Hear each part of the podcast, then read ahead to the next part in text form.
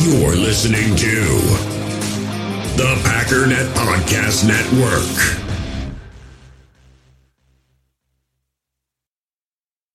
We all have smartphones, and we all know they're pretty amazing, but they also can be amazingly distracting, especially when we're around other people. So, US Cellular wants us to reset our relationship with our phones by putting down our phones for five. That's right, a company that sells phones wants us to put down our phones. And to see what we find, learn more at uscellular.com forward slash built for us. Party time!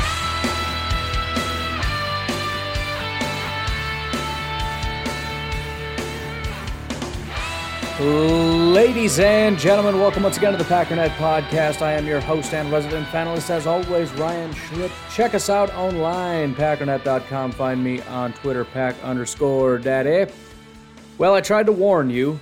I tried to tell you. I, I tried to keep you aware and up to date on what's going on. And uh, many of you doubted me. You didn't believe me. But now I have irrefutable proof. Um, I, I think it was pretty concrete before when I laid this all out for you, but for you few doubters out there who said, no, he's just some crazy conspiracy theorist, whatever, all right, all right, we'll see about that. Um, I had mentioned how it seems to be abundantly clear at this point that Tom Brady has, in fact, sold his soul to the devil, that he is working in uh, cahoots I wanted to do something better there, but that's that's as good as I could come up with. He must be in cahoots with him. I have in front of me irrefutable proof. So we've already gone over the fact, I think on numerous occasions now, how Tom Brady, who um, somehow, despite being drafted as late as he was, not uh, for any reason that is malicious. It's not, uh, well, they just hated him, but he was super talented. No, he was untalented and he was slow and he just wasn't good at stuff.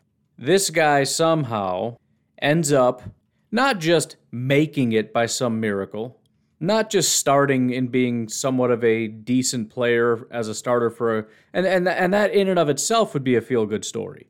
Tom Brady drafted basically last, might as well have been an undrafted free agent. Um, actually, despite all odds, started for a few years and has been a successful backup, making several million dollars, and he's now retired and has a uh, motivational speaking company. No, no, no. That's not what happened to Tom Brady. Drew Bledsoe was a starting quarterback who just so happened to go out because of injury. How, how very convenient. So you got this guy, not very promising, who's waiting in the wings. Drew Bledsoe, proven quality starter, goes out with an injury, and here comes Tom Brady goofy looking guy with a keg, zero muscle tone anywhere, anywhere. I don't even think his calves had signs of muscle musculature. And he goes on to be the winningest, the best, the greatest. He's won more Super Bowls than anybody ever and will ever win. He goes on to uh, be massively rich and marry a supermodel. Literally marries a supermodel. He wants to leave uh, New England and go other places, so he goes to Tampa Bay and he brings basically all his best friends with him, and they go on to win another Super Bowl. There's also talk about his wife doing, uh, you know, weird rituals and you know, kind of creepy dark art kind of stuff. But we'll leave that alone. Let's just say that that's, uh, we'll just set that to the side. You can dabble in that if you want.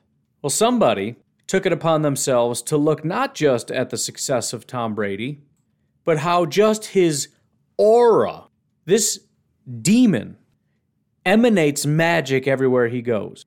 Tom Brady was born in California in 1977. So I'm, here's the thing I'm starting to move away from he sold his soul to more of a. Uh, was that Rosemary's Baby kind of situation? This is Rosemary's Baby. When was that? When did that movie come out? Because I'm about to freak out right now. All right, the film was 1968, so it doesn't exactly line up, but it's pretty it's it's close enough for me. Maybe that was just a foreshadowing of what was to come. I don't know. Point is, Tom Brady is not of this world. So he was born in 1977, right? He was in California from 1977 to 1994. In that span, in 1979, they drafted Joe Montana. In 1980, the Oakland Raiders won the Super Bowl. In 1981, the 49ers won the Super Bowl. In 1984, the 49ers won the Super Bowl. In 1988, the 49ers won the Super Bowl. In 1989, the 49ers won the Super Bowl. In 1989, also, the Oakland A's won the World Series. And then in 1994, the 49ers once again won the Super Bowl. He then goes off to college in Ann Arbor in Detroit. In that span, the Red Wings blow up. In 1995, the Red Wings are conference champions. In 1996, the Red Wings win the Stanley Cup. In 97, the Red Wings win the Stanley Cup. In 98, Michigan are national champions. And then in 2001, the Red Wings once again win the Stanley Cup. In 2001, he's drafted by the Patriot, or no, in 2001, he's in New England. That wasn't when he was, he wasn't, anyways. Timeline might not be perfect. Somebody else did it, but it is what it is. 2001, obviously, the Patriots win the Super Bowl 2001, 3, and 4, but also the Red Sox win the World Series and break their curse in 2004, go on to win again in 2007, as do the Patriots in 2007. In 2008, the Boston Celtics win the NBA championship. The Bruins in 2011 win the Stanley Cup. In 2013, the Red Sox once again win the World Series. Patriots go to win in 2014 and 16. Red Sox again in 2018, as well as the Patriots in 2018. In 2020, he moves to Tampa. The Tampa Bay Buccaneers win the Super Bowl. The Lightning win the Stanley Cup, and the Rays are on track to win the World Series. By on track, I mean they're quite good.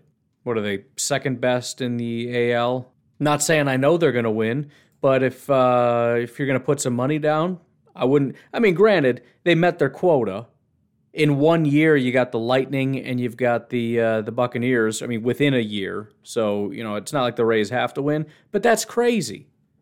That's crazy. In the time Tom Brady was in uh, San Francisco or in California from 77 to 94, I don't know if there was a winninger area than California. Yes, I said winninger. 95 through whatever time period. Detroit, at least the Red Wings, go on an absolute tear. Boston, not just the Patriots, all of Boston. Patriots, Red Sox, Celtics, and Bruins just winning. Red Sox dominant after being trash forever. Same with the Patriots, by the way. And then you throw in one Celtics championship and one Bruins Stanley Cup. He goes to Tampa Bay, and you got the Lightning and the Buccaneers both tearing it up, and the Rays potentially. So the bottom line is as long as Tom Brady is well, there's two things. Um, as long as Tom Brady is in the NFL, we don't stand much of a chance. Also, we have to have to find a way to get that guy to move to Wisconsin. You you want to know what the Wisconsin cur- I don't know why there's a curse in Wisconsin. I don't know exactly what that is. But Tom Brady not being here might be part of it. But we got to figure out what the curse is here, get rid of it, and uh, maybe getting Tom Brady. Has he even set foot in Wisconsin recently? Oh, the the uh, he did because that last game we played maybe that broke it. I mean, he came here and won because he's Tom Brady, but since that time, what's happened? What are the Bucks doing right now? Maybe him just stepping foot here for a day broke it. I don't know if we can get through Tom Brady, but the Bucks and the Brewers got a real shot here. Did anybody prominent in Wisconsin die recently? Any any kind of anybody leave? Jamaal Williams. Oh, say it's not so. Anyways, we'll get off this, but I'm telling you, dude, there's just something weird with that guy. I don't like it. Anyways, let's move on. Have you ever seen the Hollywood movie Rosemary's Baby? That's what you have. It's like Rosemary's Reptile.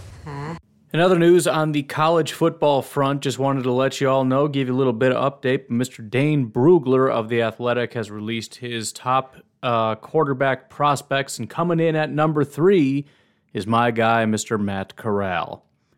Don't really have anything to elaborate on that. I just felt like bringing that up because that's just how I roll. Partially because he seems to be dropping down the rankings. If I can pull this up quickly here.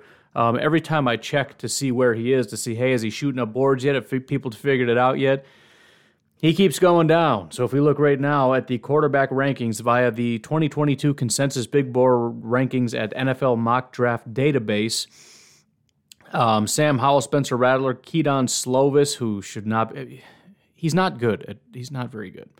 Malik Willis, Desmond Ridder, JT Daniels, Carson Strong, Tyler Shaw, Phil Jurkovec, and then Matt Corral is after that. So, again, if you can find some uh, betting site that determines when guys get drafted and you can bet the over on them, uh, go ahead and bet the over on Matt Corral because people are still sleeping on the man. And uh, I don't mind it because I just keep getting to say the obvious and looking more like a genius because as soon as everybody's on board, then I'm just, you know, like, oh, this is not super fun anymore. But thought you should know for those of you that are big time draft buffs and whatnot. And I'm, I'm pretty excited. I'm getting to the point where the YouTube might be just screaming back. Um, not entirely sure what I'm going to do with it, but I'm leaning toward short, basically short podcasts in video form of the Green Bay Packers. I'm, you know, toying with NFL. Obviously, any big breaking NFL stuff, I can do that. But and then maybe just once a week doing um, just mock drafts because that's what the channel started as. But kind of lean in that direction, mostly for the sake of time. It's hard to transition to an NFL thing or a, even a draft thing because college football is something that I'm not as plugged into. Um, so it would be easier to just do a short form podcast in video form, and uh, that way I can get out daily stuff, which is my style. My wife keeps telling me it doesn't have to be every day. It's like if it's not every day, I'm not doing it because it's stupid. If I'm doing it once a week, there's no point in doing it. That's just the way that I operate. It's, it's really that simple. If I can't do it, I can't do it. But I've got to find a way to do it.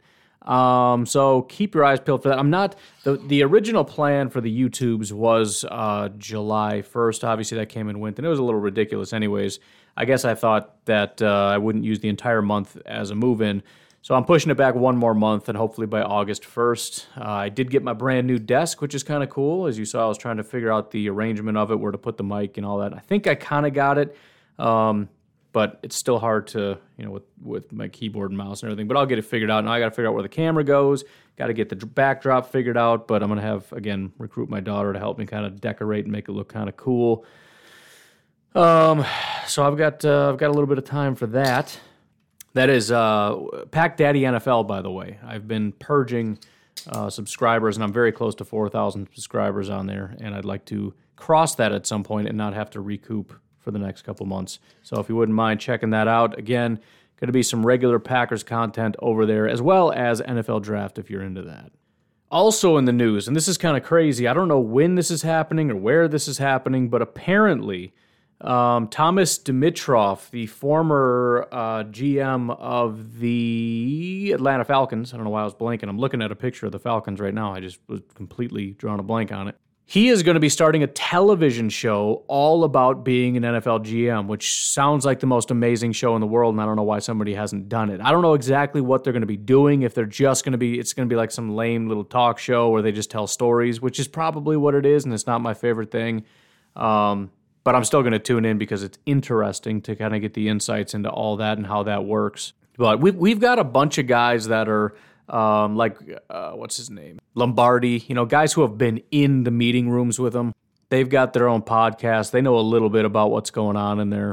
Daniel Jeremiah has spent time in those rooms. I don't know that we've ever had an NFL GM start a show because that's I mean that's an eagle eye view of what's been going on. I'm hoping they do a little bit more. I'm hoping he's actually given like it's a regular show, not just talking to the 15 guys and it's a short series and then it's done. I want it to be an ongoing thing where he even evaluates talent and he talks about different teams and all that kind of stuff. Because the one thing that I've said consistently is that, you know, I've, I've defended PFF to the death on this show. And largely it's just because it's the absolute best resource that we have. And I said the only thing that I might trust a little better is if somebody like Brian Gutekunst went and started their own site or scouting service and said, I think this guy is really, really good, and PFF says we don't think he's very good, I'd probably take Gutekunst's uh, opinion over PFF's. Otherwise, I don't really care. But to have a GM say, I'm going to start my own show and we're going to talk about GM stuff, um, I'm going to be there. Um, let me read a little bit, a little excerpt the, from this. Instead, Dimitroff, who was fired in 2020, is headed to the small screen where he's going to give football fans something they haven't seen uh, much of before. The life of an NFL general manager, as we know it, involves drafting players, making trades, and negotiating contracts. But what else? We're about to get some insights on some of that and more thanks to Dimitroff and 15 GMs in the NFL. It's just the one thing that makes me think it's a short form thing. Why not 16? You're not bringing anybody else in? I don't understand. According to this week's Football Morning in America column via NBC Sports, Dimitroff is producing a TV show which will help fans better understand what exactly general managers do. I think Dimitroff is on to something big. The former Falcons general manager has now interviewed 15 GMs, so maybe it will be bigger. That's what he's done so far, which is crazy. He just got fired and he's already accomplished this. Um, 15 GMs for an unfiltered TV show that he's producing. The idea is to show aspects of the job and the personalities behind it that often go unseen or explained. The column goes on to name four front office executives who are part of the operation already. Those four are Howie Roseman of the Eagles, Jason Licht of the Buccaneers, Mickey Loomis of the Saints, and Brett Veach for the Chiefs. I would assume, knowing the Packers' MO, they're not a part of that. The MO being, we don't participate in anything ever. we are the most isolationist franchise in the world, which probably works to our benefit in terms of being a, a good football team, um, not so much in terms of off-season entertainment, but we'll see what happens says additionally, two other GMs likely to be interviewed in the show include Bills Brandon Beane and Ravens Eric DeCosta. Those two we know thanks to local restaurants in both their respective markets. Okay. But um, Bar Bill Tavern outside of Buffalo shared an image of Dimitroff interviewing Beane back in June. In another post uh, relating to Dimitroff's undertaking, Jimmy Famous Seafood in Baltimore also hinted that DeCosta will be among the 15. So again, it sounds like it's going to be a short form kind of thing, but I am unbelievably excited. So make sure you keep your eyes open for that. I also wanted to elaborate now that PFF has gotten involved in this. As I mentioned before, several people have asked me and continue to ask me. Probably every time I uh, ask for questions, this question will come up um, something to the effect of what is the best and worst you can see the Packers doing, or what you know, what is the worst that could happen with Jordan Love, the best that could happen, Aaron Rodgers, et cetera, et cetera. Well, PFF chimed in on that and brought a little bit of mathematics with them, or uh, however you, you do statistics for gambling. Best and worst case scenarios for every NFC team ahead of the 2021 NFL season. And what they did is, you know, again, part of the problem I had with it um, is that I said nothing is really impossible. You know what? You know when you say what is the worst case scenario, 0 and 16 is the worst case scenario. It's wildly unlikely, but it's a scenario. Um, 17 and 0 is also a scenario, wildly unlikely, but it's a possibility. Well, what they did, um, understanding that, being much smarter than me, said, what is the 10th percentile outcome compared to the 90th percentile outcome? So if you look at a uh, graph distribution or whatever, you get the sort of bell curve, and they don't show a curve of it, but you can picture it in your brain. Um, in the middle somewhere is the most likely outcome, and then you get sort of the extremes to the edges where you know the probability of it is almost zero all the way to the end. So they go to the tenth percentile being the lowest, but not you know um, impossibly unlikely, and they go to the 90th percentile outcome, which is sort of best case scenario without getting silly, I guess is what we're talking about. So their answer on the 90th percentile outcome, which is um, sort of best case scenario in a realistic universe, 14 and 3 the little blurb about how we got there. The offseason drama with the Rodgers amounts to nothing, and the reigning MVP returns to lead another extremely efficient offense in 2021. No team generated more EPA per play than Green Bay did over the course of last season. The Packers are able to replace Corey Linsley, PFF's highest graded center in 2020, and Rick Wagner, PFF's 12th highest graded right tackle. On the offensive line without much of a drop off, and Amari Rodgers adds a different skill set to the offense. Kevin King and Eric Stokes combine to provide more reliability a more reliable play at the cornerback spot opposite Jaire Alexander as well. King earned just a 45.6 coverage grade in that last role last season. So that's best case scenario. Now, worst case scenario. Eight and nine. I'll be honest, I was pretty excited to see that because my worst case scenario is somewhere around six ish wins as, as far as realistic bad scenarios, five, six wins. But uh, they, they're seeing worst case scenario, and this isn't with Aaron Rodgers, this is with Jordan Love. Their worst case scenario with Jordan Love is eight and nine. This is how they got there. These simulations assume Aaron Rodgers is at quarterback, but let's assume Rodgers' standoff doesn't end up with him returning to the Packers and putting up another MVP caliber performance. Instead, Jordan Love takes over for Rodgers, who either sits out the season or forces the Packers to acquiesce to a trade request. Love has the tools to deliver an impressive 2021 performance, but he also showcased questionable decision making throughout his time at Utah State. He ranked among the top five quarterbacks in the FBS in both big time throws and turnover worthy plays during his final collegiate season in 2019. Love's tendency to put the ball in harm's way uh, could contribute to his eight win season for Green Bay. I don't think that's a half bad. If their worst case scenario for not only is Aaron Rodgers not here, but Jordan Love isn't good, is eight and nine. Sounds to me like PFF doesn't necessarily disagree with us when we say we still have a good team. Because any team that's led by a garbage quarterback that is basically a 500 team, that ain't that bad. And again, this assumes Jordan Love is bad. So that's their assessment of it. I know a lot of people are asking that question. I don't have a good answer for it, but I was excited to see uh, PFF be so generous. Because again, if Jordan Love comes in and is good, then, they're going to have a much better record. So worst case scenario, we go eight nine. The only reason that would be bad is if the plan is to replace Jordan Love and we're picking at like 17th. But you know, we'll cross that bridge when we come to it. The only other little bit of news that I wanted to get out there apparently, Mr. Jordan Love, who has been working a lot this offseason, we've seen plenty of examples of that. Uh, he is currently with his agent, David Mulugheta. I think is how you say his name. I'm not sure. Uh, David Mulugheta is a, a, uh, very, very high profile uh, player agent. And I guess he also represents Deshaun Watson and Justin Fields. So he must have set up some kind of an event somewhere and had all his guys come out. I'm sure he probably paid for it and all that to give them a little bit of extra work and some training. And um, the the reaction seemed to be somewhat negative or like competitive or whatever. I think it's kind of awesome. You know, Jordan Love hasn't really had a lot of opportunity to get in any real good reps. Obviously, he's working with some great coaches, some great trainers, and all that kind of stuff. But in terms of working behind really quality quarterbacks, the best he's had is a little bit of time behind Aaron Rodgers last year, but not really, because again, there was no real preseason, and he was uh, number three on the depth chart. So the best he could do is observe Aaron Rodgers from the bench, which is not all that much better aside from wearing a headset and being able to know what's going on. Not much better than me watching on television. So I think to be able to be there with Justin Fields and Deshaun Watson, who are both talented quarterbacks, um, it's not going to hurt and I'm sure the quarterbacks are talking to each other and, and, and helping out each other as well as the coaches and everybody else. I just think it's all good, and I'm glad to have seen it. I don't see any reason for uh, this to stoke any hatred or resentment among the fan bases. How do you know get it that guy away from Mike? No, dude. If if a little bit of Justin Fields can rub off on Jordan Love, I'm good with it even if a little bit of Jordan Love rubs off on Justin Fields. If I have to choose between Jordan Love and Justin Fields being dominant or Jordan Love and Justin Fields both being trash, I choose both dominant. I will take another 20 years of Packers dominance while also running parallel to a really scary and dangerous Bears team, but hey, at least we're awesome, than uh, 20 years of darkness and despair alongside the Bears, who are always in a miserable state. So, yeah, go for it. Anyways, big shout out to uh, Mr. Jeremy Retz as well as Aaron Alice for donating to the Palmer Home for Children. I put on Twitter that I was going to be matching um, all donations in the next 24 hours, and I may extend that a little bit because obviously you're not getting this until about 12 hours after I first said it. Um, but roughly 24 hours. Um, I'll be donating and matching any donations up to $200, and I'm hoping that we can get close to that. Um, we are about a quarter of the way there right now, thanks to those two very generous donations.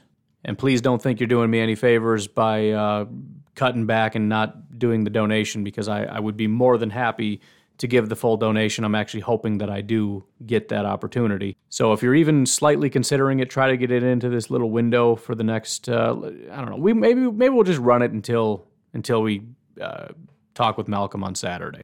Although when is this? Oh, it's Friday. Yeah, you're Today's Thursday for me. It's Friday for you. Saturday. So yeah, we got another another 24 hours. That works. Just give me a minute to work through this, all right? Talk amongst yourselves. Anyways, if you could do that, that would be greatly uh, great. That would be greatly great if you could do that. Again, you can find my pinned tweet on Twitter as well as go to the Packernet Podcast Facebook group and you'll find a pinned post right there, or just reach out to me anywhere and I will get you a link. If you don't feel like going there and filling out their donation form and giving them your credit card information, you can always send it to me. Just let me know that that is for the Palmer Home for Children, like several people have, and I will be sure to uh, set up that donation as well as attribute it to you or whoever it is you want me to attribute it to. It doesn't matter to me. If you want to support me personally, patreon.com forward slash pack underscore daddy. Let's take a break and we'll be right back. In the hobby, it's not easy being a fan of ripping packs or repacks. We get all hyped up thinking we're going to get some high value Jordan Love card, but with zero transparency on available cards and hit rates, it's all just a shot in the dark. Until now, introducing slab packs from arenaclub.com, the only repack that provides real value, a complete view on all possible cards and clear hit rates for each one. Now, when I buy slab packs on Arena Club, it finally feels like I know what I'm getting. And honestly, the best thing for me and my son is the fact that we're kind of novices into this. When I walk into a card shop with my son and a card says it costs $40, kind of just taking his word for it that that's a good value. So I appreciate the transparency on grading, as well as just getting excited about seeing what you could potentially get. Right now, you can get 10% off your first purchase by going to arenaclub.com slash packdaddy. Wow, that's crazy offer. 10% off a $400 slab pack. That's 40 bucks right there. Anyways, that's arenaclub.com slash packdaddy for 10% off your first purchase. We all have smartphones, and we all know they're pretty amazing, but they also can be amazingly distracting, especially when we're around other people. So, US Cellular wants us to reset our relationship with our phones by putting down our phones for five. That's right, a company that sells phones wants us to put down our phones. And to see what we find, learn more at uscellular.com forward slash built for us. Another day is here, and you're ready for it. What to wear? Check. Breakfast, lunch, and dinner? Check. Planning for what's next and how to save for it? That's where Bank of America can help. For your financial to-dos, Bank of America has experts ready to help get you closer to your goals. Get started at one of our local financial centers or 24-7 in our mobile banking app. Find a location near you at bankofamerica.com slash talk to us. What would you like the power to do? Mobile banking requires downloading the app and is only available for select devices. Message and data rates may apply. Bank of America and a member FDIC. When you need mealtime inspiration, it's worth shopping Kroger, where you'll find over 30,000 mouthwatering choices that excite your inner foodie. And no matter what tasty choice you make, you'll enjoy our everyday low prices, plus extra ways to save, like digital coupons worth over $600 each week. You can also save up to $1 off per gallon at the pump with fuel points. More savings and more inspiring flavors make shopping Kroger worth it every time. Kroger, fresh for everyone. Fuel restrictions apply. So I've already done this before. I've already talked about Jaire, and um, I forgot who it was. Bucky Brooks or somebody kind of did a Jaire thing. I, I, don't remember if they had him fifth or what it was, but I, I went through this whole thing and I, I talked about how it was just nonsense and the guys in front of him – they were fine, but they're not as good as Jaire. And I don't know, like, what what could possibly be your reasoning? Well, a bunch more people came out with the rankings. Some of every right now, if you look around, which is what I've been doing, I scour websites and YouTube and everything else to find content for this show because I love you guys. I love you guys. Apparently, we have gotten to the point where the number one goal is to make lists. We're going to rank everybody. We're going to find the top 100, the top 25, the top 32, the top one, the top three, the top seven, the top 19 water boys and girls. But every site in the world has gone through at some point their uh, cornerback rankings, and and maybe maybe like one of them had Jaire number one.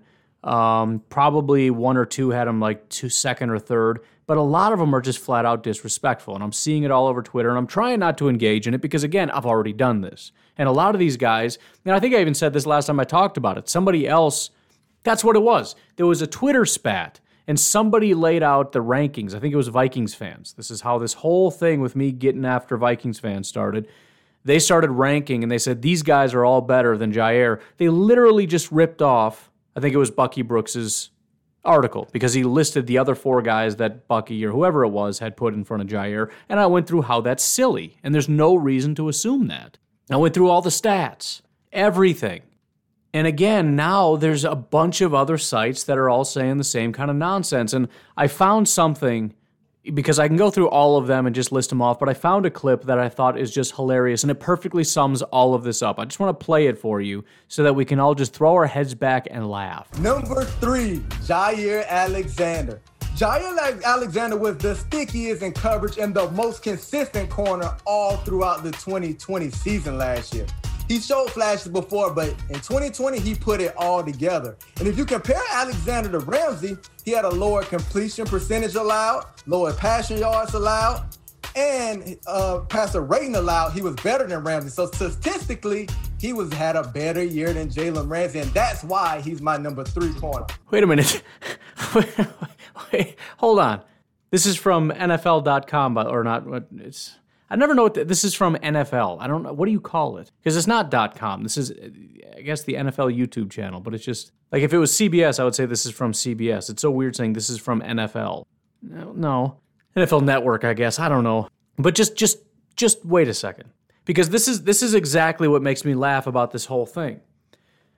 Why is he number 3? And he breaks it down, right? He's like, "Well, look, if you look at it, he is the most athletic. He is the stickiest. He is the fastest. He was the best. Statistically, he was better than everybody. And that's why he's my number three. wait, hold on here a second. But that's that's what this whole thing is. I just and I, I get how the media works. A lot of these guys they just don't know. They go with the big names, right? Everybody said Jalen Ramsey, Jalen Ramsey, Jalen Ramsey, right? And and granted, he didn't have Jalen Ramsey number one, but still, Xavier Howard had all the interceptions, so he's going to get a lot of love. Jaire, and I mentioned this before, he's a Packers corner, right? If if you're talking about Aaron Rodgers, fine.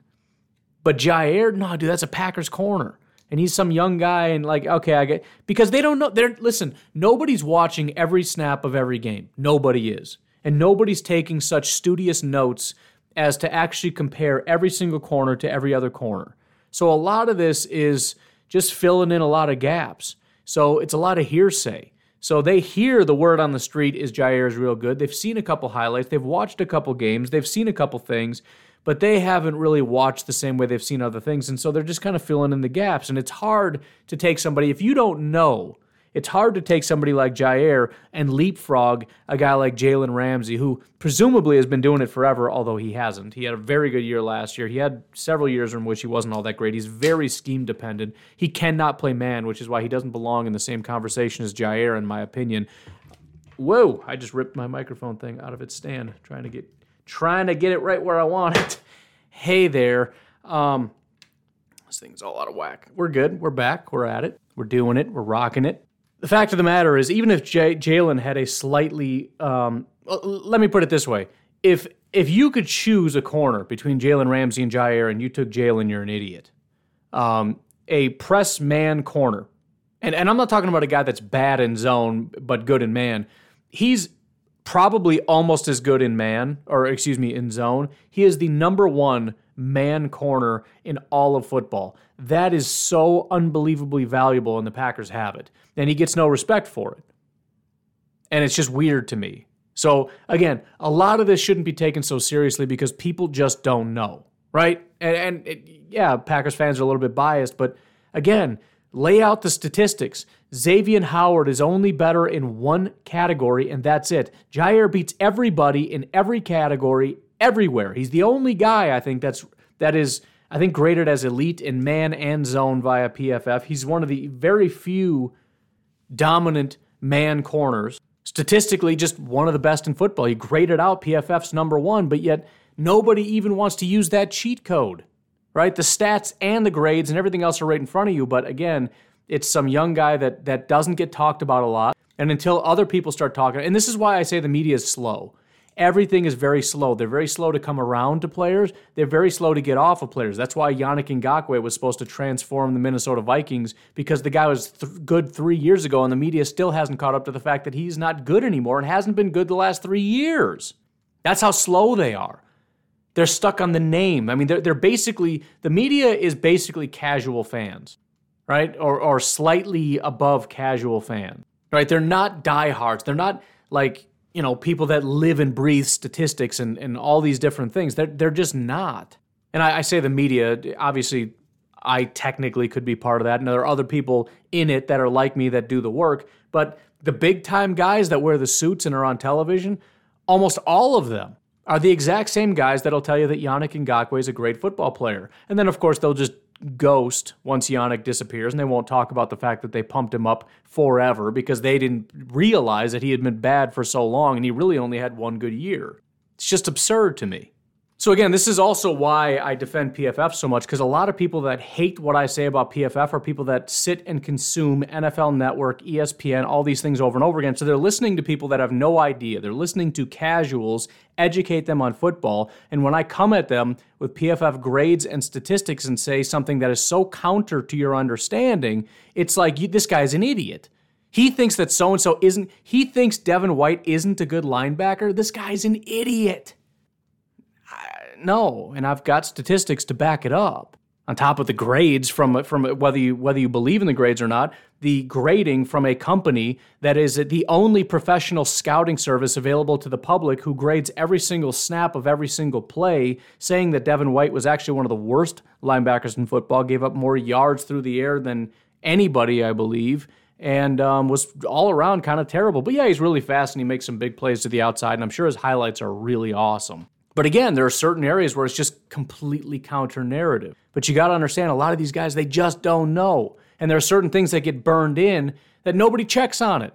And Devin is one of those things. He was really highly drafted, and he's got some really good highlights, and the team's really excited about him. They don't know that he hasn't been doing very well, right? When he sprints to the sideline and blows up a play and meets a running back at the sideline, everyone's like, dude, that's why you draft that guy, right? That's why. And it's true.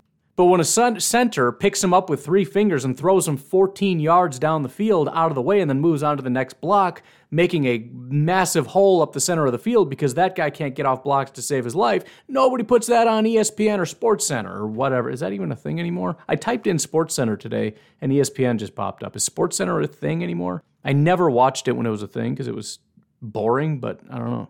It's got to be, right? Is that still, people still watch that? I don't know. I never understood people that just left Sports Center on 24 7. I mean, I guess I guess if you like more than just football and you actually like all these sports, it's kind of awesome. But I mean, even that was like, dude, after 15 minutes, they're talking about the same story again. Like, dude, can we please change the channel? This is the 17th time watching some golfer I've never heard of make a putt. I can't. I'm gonna. I'm gonna lose it. I can't do this. But again, he is getting some respect. I, for some reason, didn't put the link in here, but I had a note. I believe it was PFF that said it, but they had a top 25, under 25. Again, it's nothing but lists everywhere. List, list, list, list, list. Top 25, under 25. Jaire was ranked number one. Actually, I think it was Pro Football, uh, not Focus, not Reference, uh, Pro Football Network, which I believe is Tony Pauline's gig. I think they were the ones. They had the top 25 under 25, and there's some real good football. I mean, I don't even think I would have been mad if a couple of these guys got put ahead of Jaire, um, but they didn't. And um, that's so he, he is getting a lot of respect in certain circles. And, and again, you get a guy like Tony Pauline, and even though I think even guys like that have to fill in the gaps a little bit, they have to pretend they know more than they do because it's their job and they can't know everything, but they can't also say, I just don't know. These are guys that actually do study and they do pay attention. And so if a guy like that says, uh, Jaire is the number one guy under 25, that's to me that speaks volumes. So again, it depends where you look. Even this this clip I got from NFL YouTube, um, he still had him number three, which I think is fair. He had uh, who was his number one? I don't remember, but uh, Xavier was two and somebody else is number one. But even number three is is fair. I just I just thought it was funny because that's the best argument that I get from anybody about why Jaire shouldn't be number one. Well, he's the fastest, he's the twitchiest, he's he's like glue on everybody. He's super athletic. He can play man coverage. His stats are better than anybody's. Probably like number five. Make one case in which one player was better than Jaire, and uh, fully acknowledging that he's probably not going to be number one this year. I hope he doesn't have a massive drop off. But the thing is, when he gets there, give him the credit for it. All the more reason he deserves credit. I'm not saying he's the next Darrelle Revis and he's going to stay at the top. But when a guy accomplishes it, give him give him credit. Like Za'Darius never got credit. He was he was robbed of all best pass rusher in the NFL in 2019. He didn't even make the Pro Bowl. He got no credit from anybody. Anybody. He got a little bit of credit the next year when his stats dipped. It's just it's messed up. And and you know, not everybody can know everything, but if you're going to have a website, if you're going to have a television show, if you're going to have a YouTube channel or a podcast, you got to know. You got to know Jaire lit the league on fire and dominated every single category, gave up like 350 yards on the entire season, gave up I think two touchdowns and had what, four picks or something. Played some of the better wide receivers in football and shut them all down. You got to know these things because the guy deserves respect. And again, the fact that he's probably ne- he, he may never have a season quite that good again is all the more reason to just stand up and give him five minutes and applaud him and say he was the best this year. Kudos to you. And you can even preface it by saying he probably won't do that again. He got a little bit lucky. Maybe he drops off. I don't even think he's that good. Whatever it is you want to say, say it, but give the man the respect that he deserved. He's not the fifth best corner. He's not the fourth or the third he's not the. I mean, even even trying to put Xavier ahead of him. Xavier's stats weren't that good outside of picks. Jalen might be the only one you can put up there with him, but again, outside of I think yards, every other statistic was in Jaire's favor. The grades were in Jaire's favor, and again, Jalen is is in a very scheme dependent, zone heavy scheme. Jaire doesn't need that. I think Jaire played a good amount of zone also, but he doesn't need it. He dominates in man coverage. You put him on an island and he killed everybody. And even those even those one to one comparisons of when Jalen and Jaire played the same guy, Jaire did better every single time. There's no justification for putting anybody ahead of Jaire. And I'm tell I'm I'm just saying I, I don't want to be a guy that's being biased but I'm not. You cannot make a case for anybody realistically above Jaire that makes any sense. I'm standing here telling you, Za'Darius probably didn't even deserve the Pro Bowl this past year. I don't care. He faltered. Kenny Clark has been, he's basically had one good year. I, I don't know that he's going to bounce back. I'm worried that he may not bounce back. I'm not just trying to be biased and say, worship all my favorite guys. I'm just telling you, he was the best. Rodgers got credit for being the best. He won MVP, he got all the accolades. And I think you could probably make a case that one or two might have been better than him. I don't know, it doesn't matter. Bakhtiari gets a decent amount of credit. I would bet on most lists he's number one or number two. I doubt anyone's going to dare put him fifth or worst or worse. No T on that phrasing. I just, it's just, it just drives me nuts. It's just an, and again, it's just because it doesn't make any sense. At least try to make an argument. Nobody's making an argument. No, what is the argument? Yeah, he was the best, so he's third. God, just. Doesn't anyone notice this? I feel like I'm taking crazy pills! I could probably just save that. I should just save that to the side because 50% of everything I talk about that that's an applicable line from a movie. Just people saying things and I'm losing my mind because it's like how how does nobody see what I'm seeing right now? This is driving me insane. I'm go I'm going to go crazy. Speaking of, we might as well get these out of the way since I'm all fired up. Um, there were two other articles that I probably should have ignored, but I couldn't. Um, this one, again, lists, lists, and more lists by Cody Benjamin of CBSSports.com says 2021 NFL head coach ranking. Andy Reid edges Bill Belichick as number one. Bruce Arians, Matt LaFleur crack the top 10. so, and, and it's funny that they even phrase it that way because that was my exact assessment when I saw this. So, Matt LaFleur comes in ninth. And my exact thought was, it's so similar to Jaire, it's ridiculous. So, season, third with the Packers as head coach. Career record, 26 and 6, which is stupid. His playoff record is 2 and 2. Goes on to say, does he benefit from having Aaron Rodgers as his quarterback? Of course, but let's not pretend you go 13 and 3 and advance to the NFC Championship game in two straight seasons just because of one player. LaFleur has successfully instituted emphasis on the ground game and defense, in addition to getting MVP dominance from A-Rod in 2020. The question is, can he broker Rodgers' return to Green Bay, and if so, can he get more aggressive in key spots to get over the hump? This to me looks like the writer. What is his name again from CBSSports.com? Let's scroll up to the top here. What do we got? Uh, Cody Benjamin. Um, not to be confused with the other Benjamin guy. I don't know what his name is. Um, this is a guy who did not want to give Matt LaFleur any credit, and I don't know why. And the only thing I can think, again, is that old trope that you cannot give anybody in Green Bay respect outside of Aaron Rodgers. And if you try, you're an idiot because it's all just because of Aaron Rodgers. That's what this is for. It doesn't matter what Matt LaFleur does. It doesn't matter that he has the winning winningest record right now eh, of just about any head coach with the similar or same amount of games under his belt. That is to say, there might be a handful of guys with a higher record that were, you know, were coaches for four games and won all four. 26 and 6, I don't know if that's ever happened. And and even bringing up Aaron Rodgers is so stupid considering what the team was before Matt LaFleur got here. And I feel like I've said this again. I could bring up the crazy pills. I should just I should just have a button for that. Taking crazy pills. Just look at the season prior to with Aaron Rodgers with almost the exact same pieces in place. The team was disjointed, it was dysfunctional, and it didn't do anything. It couldn't even beat really bad football teams. It got annihilated by everybody. It was a joke, it was a laughing stock. Matt LaFleur came in, and just as he, he even wrote it here, and that's the thing, and almost all these things, they write out exactly what I'm saying, which explains why he shouldn't be number nine. It says LaFleur has successfully blah, blah, blah, blah, blah, blah, blah, blah, in addition to getting MVP dominance from A Rod in 2020. Yes, yes, Aaron Rodgers doesn't win MVP without Matt LaFleur. Is it also true that Matt LaFleur probably doesn't get to the NFC Championship game without Aaron Rodgers? Yes. But Aaron Rodgers is, is not just this walking deity that wins MVP every year and gets to the NFC Championship game every year and just brings coaches along for the ride. The Green Bay Packers were very, very good when they had a really, really head, good head coach in Mike McCarthy. When Mike McCarthy was no longer a really, really good head coach, the entire team nosedived and Aaron Rodgers didn't get in the way. He barely broke the fall.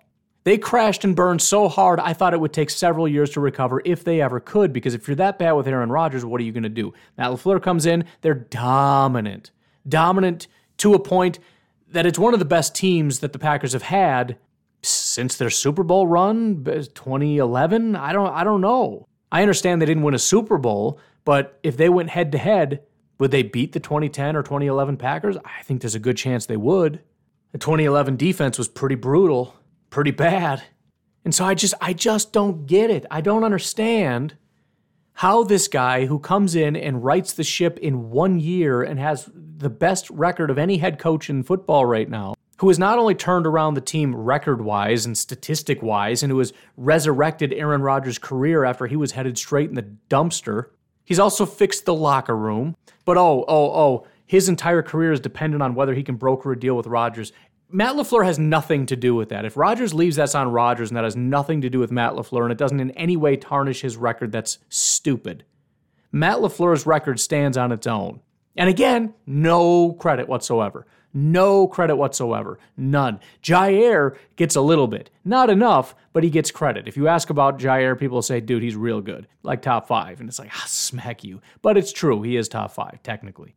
If you ask people about Matt LaFleur, yeah, I don't know, yeah, some questionable play calling. He should have kicked the film gun. Throw yourself off a cliff. Not a not a super high one. You know, just like at a playground or something. You know, like a big hill, like a snow hill, a sledding hill. no snow on it, sledding hill. Um, it's not really a cliff. We call it a cliff in my in my hood roll down a hill and I don't know. But Bruce Arians is ahead of him. I guess you, it's hard to compete with that because he in one year went to the Super Bowl and won. Um, there's the chairs. There they are. Found them. Um, and so that's the thing. Pete Carroll comes in at seven. No, absolutely not. Look, I, I, I like Pete Carroll. I do. I, I, think he's a big part of the reason Seattle's winning. But um, they're not winning as much as the Packers are winning. And he also has a guy like Aaron Rodgers by the name of Russell Wilson. Um, and he also has, if anything, more questionable calls. And he has a equally disgruntled quarterback who just about every year says, "I'm leaving and I'm never coming back." So that's that's dumb. Uh, Sean McVay of the Rams. I'm so sick of this. I'm so. This is again the media can't give it up.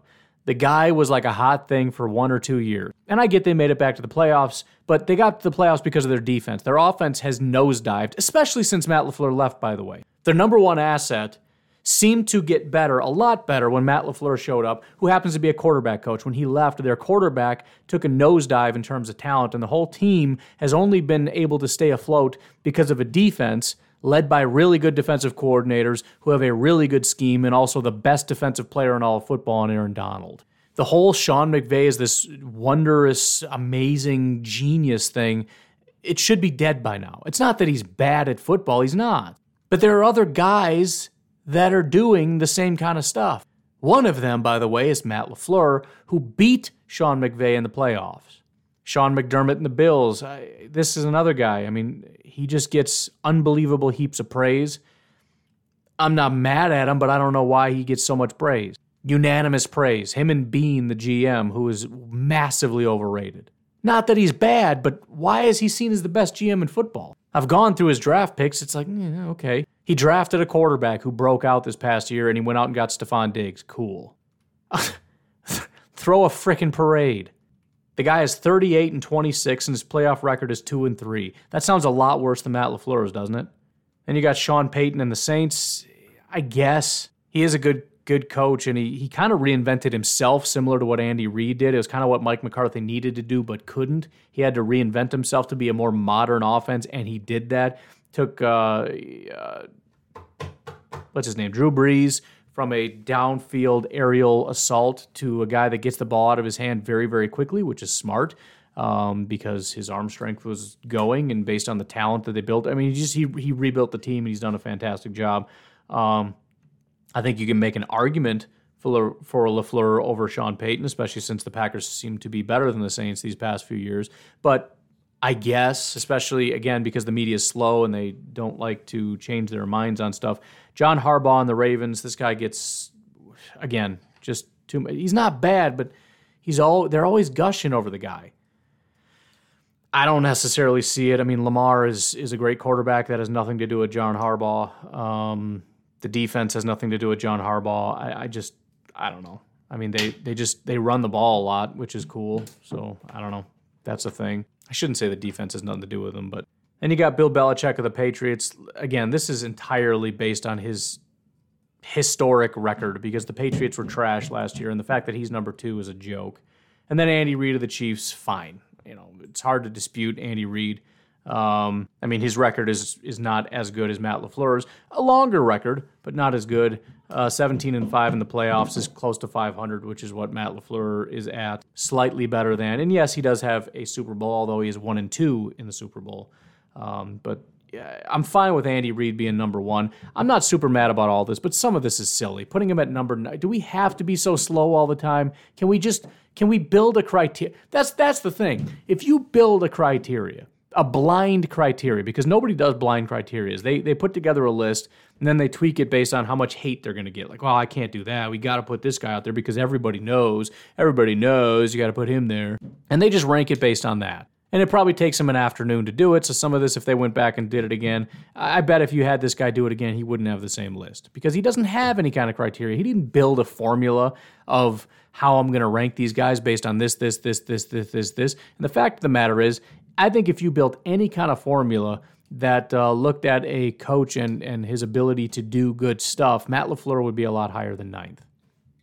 Just it's just a reality because I don't know what you could possibly look at other than experience and possibly the quality of the team. But again, the quality of the team is reflective of the coach.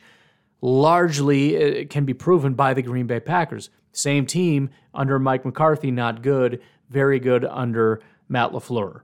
I think there was one other thing. I should be done now, but I'm I'm gonna be done. I'll just save it. It's it's the same thing. It's just it's more stupid stuff because we're in peak stupid season, uh, which is I guess is fine for me. It's something for me to do in the off season. Find stupid things, call stupid people stupid people, and uh, you know we all have a good time laughing together. But uh, this has gone on long enough. We'll save it for tomorrow. You folks have yourselves a fantastic day. I will talk to you tomorrow. Have a good one. Bye bye.